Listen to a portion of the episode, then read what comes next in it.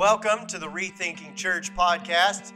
My name is Tim. I'm the pastor at Hydrant Church in Goldsboro, North Carolina, and the founder of Rethink Small, an organization that helps small churches and churches of all sizes really to rethink what it is that God has put them in their communities to do. We help them to discover the vision and the purpose and the calling that God has for their church while understanding the cultural impacts of what's happening and how to really produce change so that their church can rethink, revitalize, and even on occasion restart. It's a privilege to spend just a few minutes with you. We take 10 to 15 minutes each week to kind of look at some of the things that God has taught us about what it is to rethink church. I have been kind of unpacking some of the hard lessons that God taught me during a season when I was ready to give up on ministry, ready to give up on the church. It was a season when I felt very alone. I am serving in a smaller church in a small town, disconnected from much of my denominational connection. I'm not from here, uh, so so I have a less connection to those around me, to the support and the encouragement that I might have in other places. And I was feeling very, very alone. I was feeling a bit anonymous, if you would, obscure. Felt like I had all kinds of gifts and abilities that just weren't being used in this smaller church. Up to this point, I had served in churches of all sizes, served in churches from, from 30 people to over a thousand people, started venues, led discipleship ministries, created middle school ministries and youth ministries, even had done kids ministries. There's there's lots of different things that I had done and succeeded and done well. And and as I came to this season, felt like I was failing. I felt alone and I didn't understand what God was doing in this season of anonymity, of obscurity.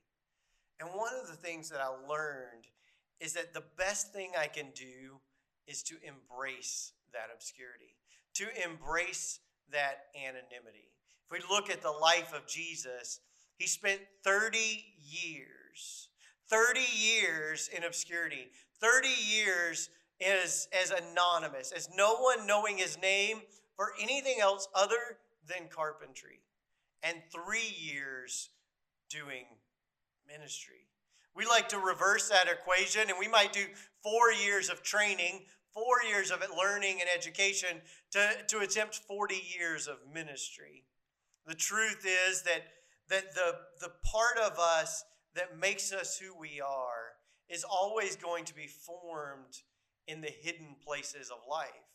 Anything that grows, grows in the dark. If we think about an infant, if we think about a seed that falls into the ground, all of these things, they grow in the dark. They're hidden as they are formed. And the same thing is true for leaders. Robert Clinton has written that the first 20 years of leadership is about the development of the leader. And that anything that good, anything good that happens in our leadership during those first 20 years is just pure blessing, pure gift of God, luck, whatever you want to call it. It's God giving us something that we didn't earn. It is that blind squirrel finding an acorn. It is, it is us just kind of being blessed and given something that we didn't deserve. In fact, this is a season that we're meant to grow.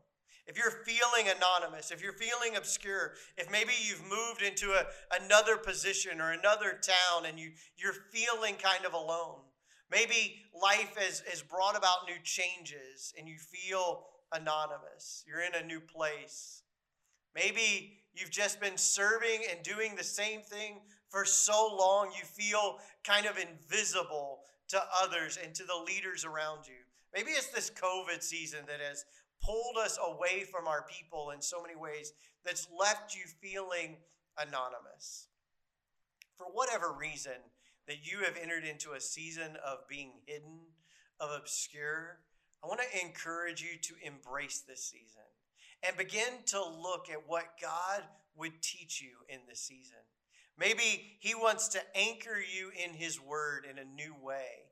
He wants to begin to give you the strength to fight temptations that you will fight later. Maybe He wants to shape your character in a way now while you are hidden that it will be strong enough to face everything that will be coming at you when suddenly the light is turned back on you. I don't know what it is that He has for you to learn. It was during this season that, that my leadership began to change. In this season of obscurity, I learned to take my attention off of the programs and to put it onto people. You see, so often in, in church and ministry and organizations, we think that our job is to lead the organization and manage people, but it's never that way. Our real job is to manage the organization and lead people. And I wasn't leading people. I was rushing about trying to do the work, trying to make things happen. And God kept me in this hidden place so that I could grow, so that I could learn, so that my character could be developed, so that I could understand and value every person that I came across in a new way, so that I could learn to share the work of ministry. See, we each have lessons to learn lessons that will shape our hearts. We have lessons to, to learn about our minds and, and, and learn humility. We all have emotional baggage that we need to unpack and deal with that's affecting our leadership. We have wounds and things that have gone unhealed that need time to heal. We need to learn new skills. We need to learn to improve in our communication in our preaching, in our teaching, in our relationships, in the ways that we give feedback and, and engage with team members. We need to learn to, to hire and fire and recruit and develop. We need to, to learn what it is to really trust in God's timing to promote us. See, it's not about the effort you put into moving into what's next, into moving into the spotlight. Instead, we need to embrace the work He's given us to do right now. Lean into the anonymous season and trust, trust that God will see us and that He will be our sponsor and He will move us into what He has for us when His time is right.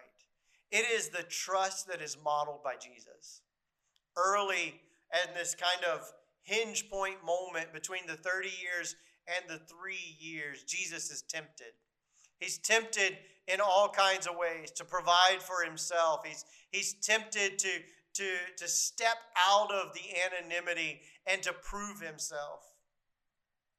And his identity and his character is anchored in God. So that when Satan tempts him and says, Hey, why don't you jump off of this peak why don't you jump off of the top of the temple? Let the, let the angels come and rescue you, and then everyone will know who you are. Everyone will know what you're about. Everyone will believe in you, and you can be the Messiah that God wants you to be. The problem was it wasn't God's timing. God wouldn't be his sponsor in that moment. He would have been taking things into his own hands. We see it all throughout his life, over and over again. Jesus says, I do only what my Father instructs me to do. I do only what my Father has given me to do. And over and over again, we hear him say, It's not my time yet.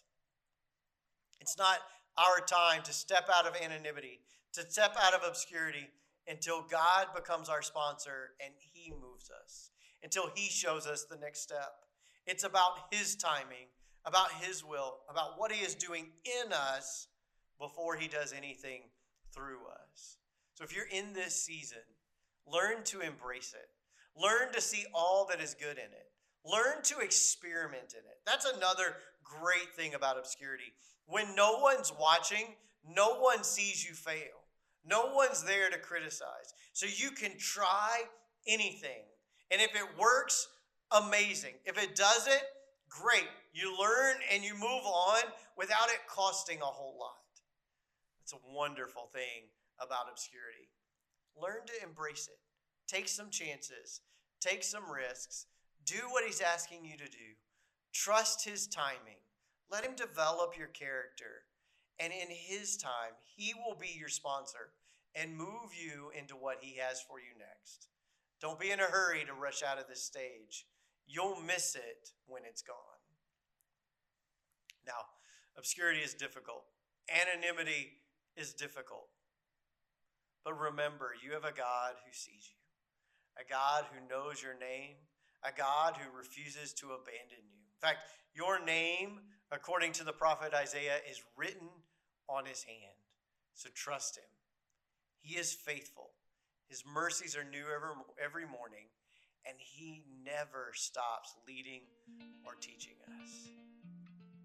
If today has been helpful, it's been encouraging, inspiring, drop us a comment, subscribe to on Apple Podcast, share it with a friend. We'd love to hear from you. Love your support.